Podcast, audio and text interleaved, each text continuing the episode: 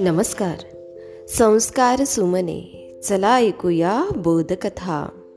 या उपक्रमामध्ये मी विद्या गवई नरवाडे आपल्या सर्वांचे पुन्हा एकदा हार्दिक स्वागत करते. बालमित्रांनो आपण ऐकत आहोत ससोबा हसोबाची धमाल मस्ती ऐकता ऐकता सगळेच हसती. आज आपण पाऊस फुले लेखक राजीव तांबे. ऐकणार आहोत आजची ही गोष्ट पाऊस फुले. चला तर मग ऐकूया. आज शनिवार सकाळची शाळा. ससोबा लवकर उठला. खिडकीतून बाहेर पाहिलं. सगळीकडे काळोखच काळोख. दरवाजा उघडून बाहेर पाहिलं. तरी पण काळोख. आकाशात पाहिलं. तर तिथेही काळोख. त्याला कळेना असं कसं झालं.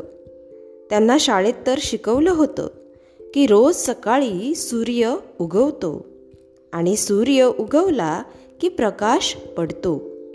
मग आजच काय झालं?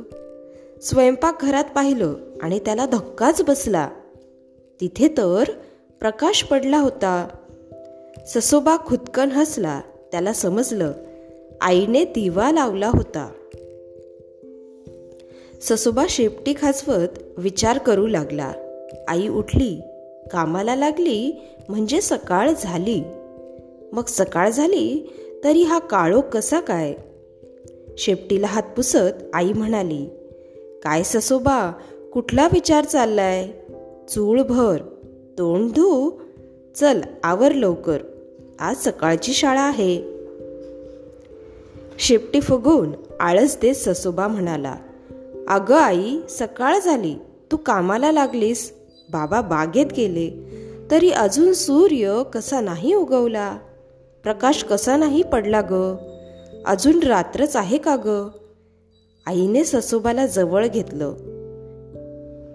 आई म्हणाली अरे वेडूल्या आकाश भरून आले आकाशात काळे ढग आलेत.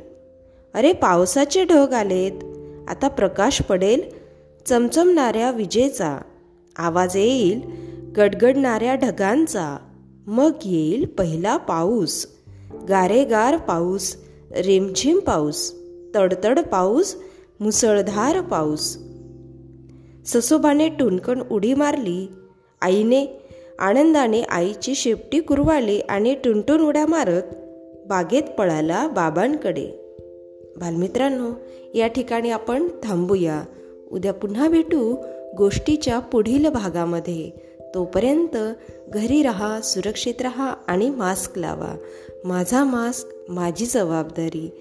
धन्यवाद.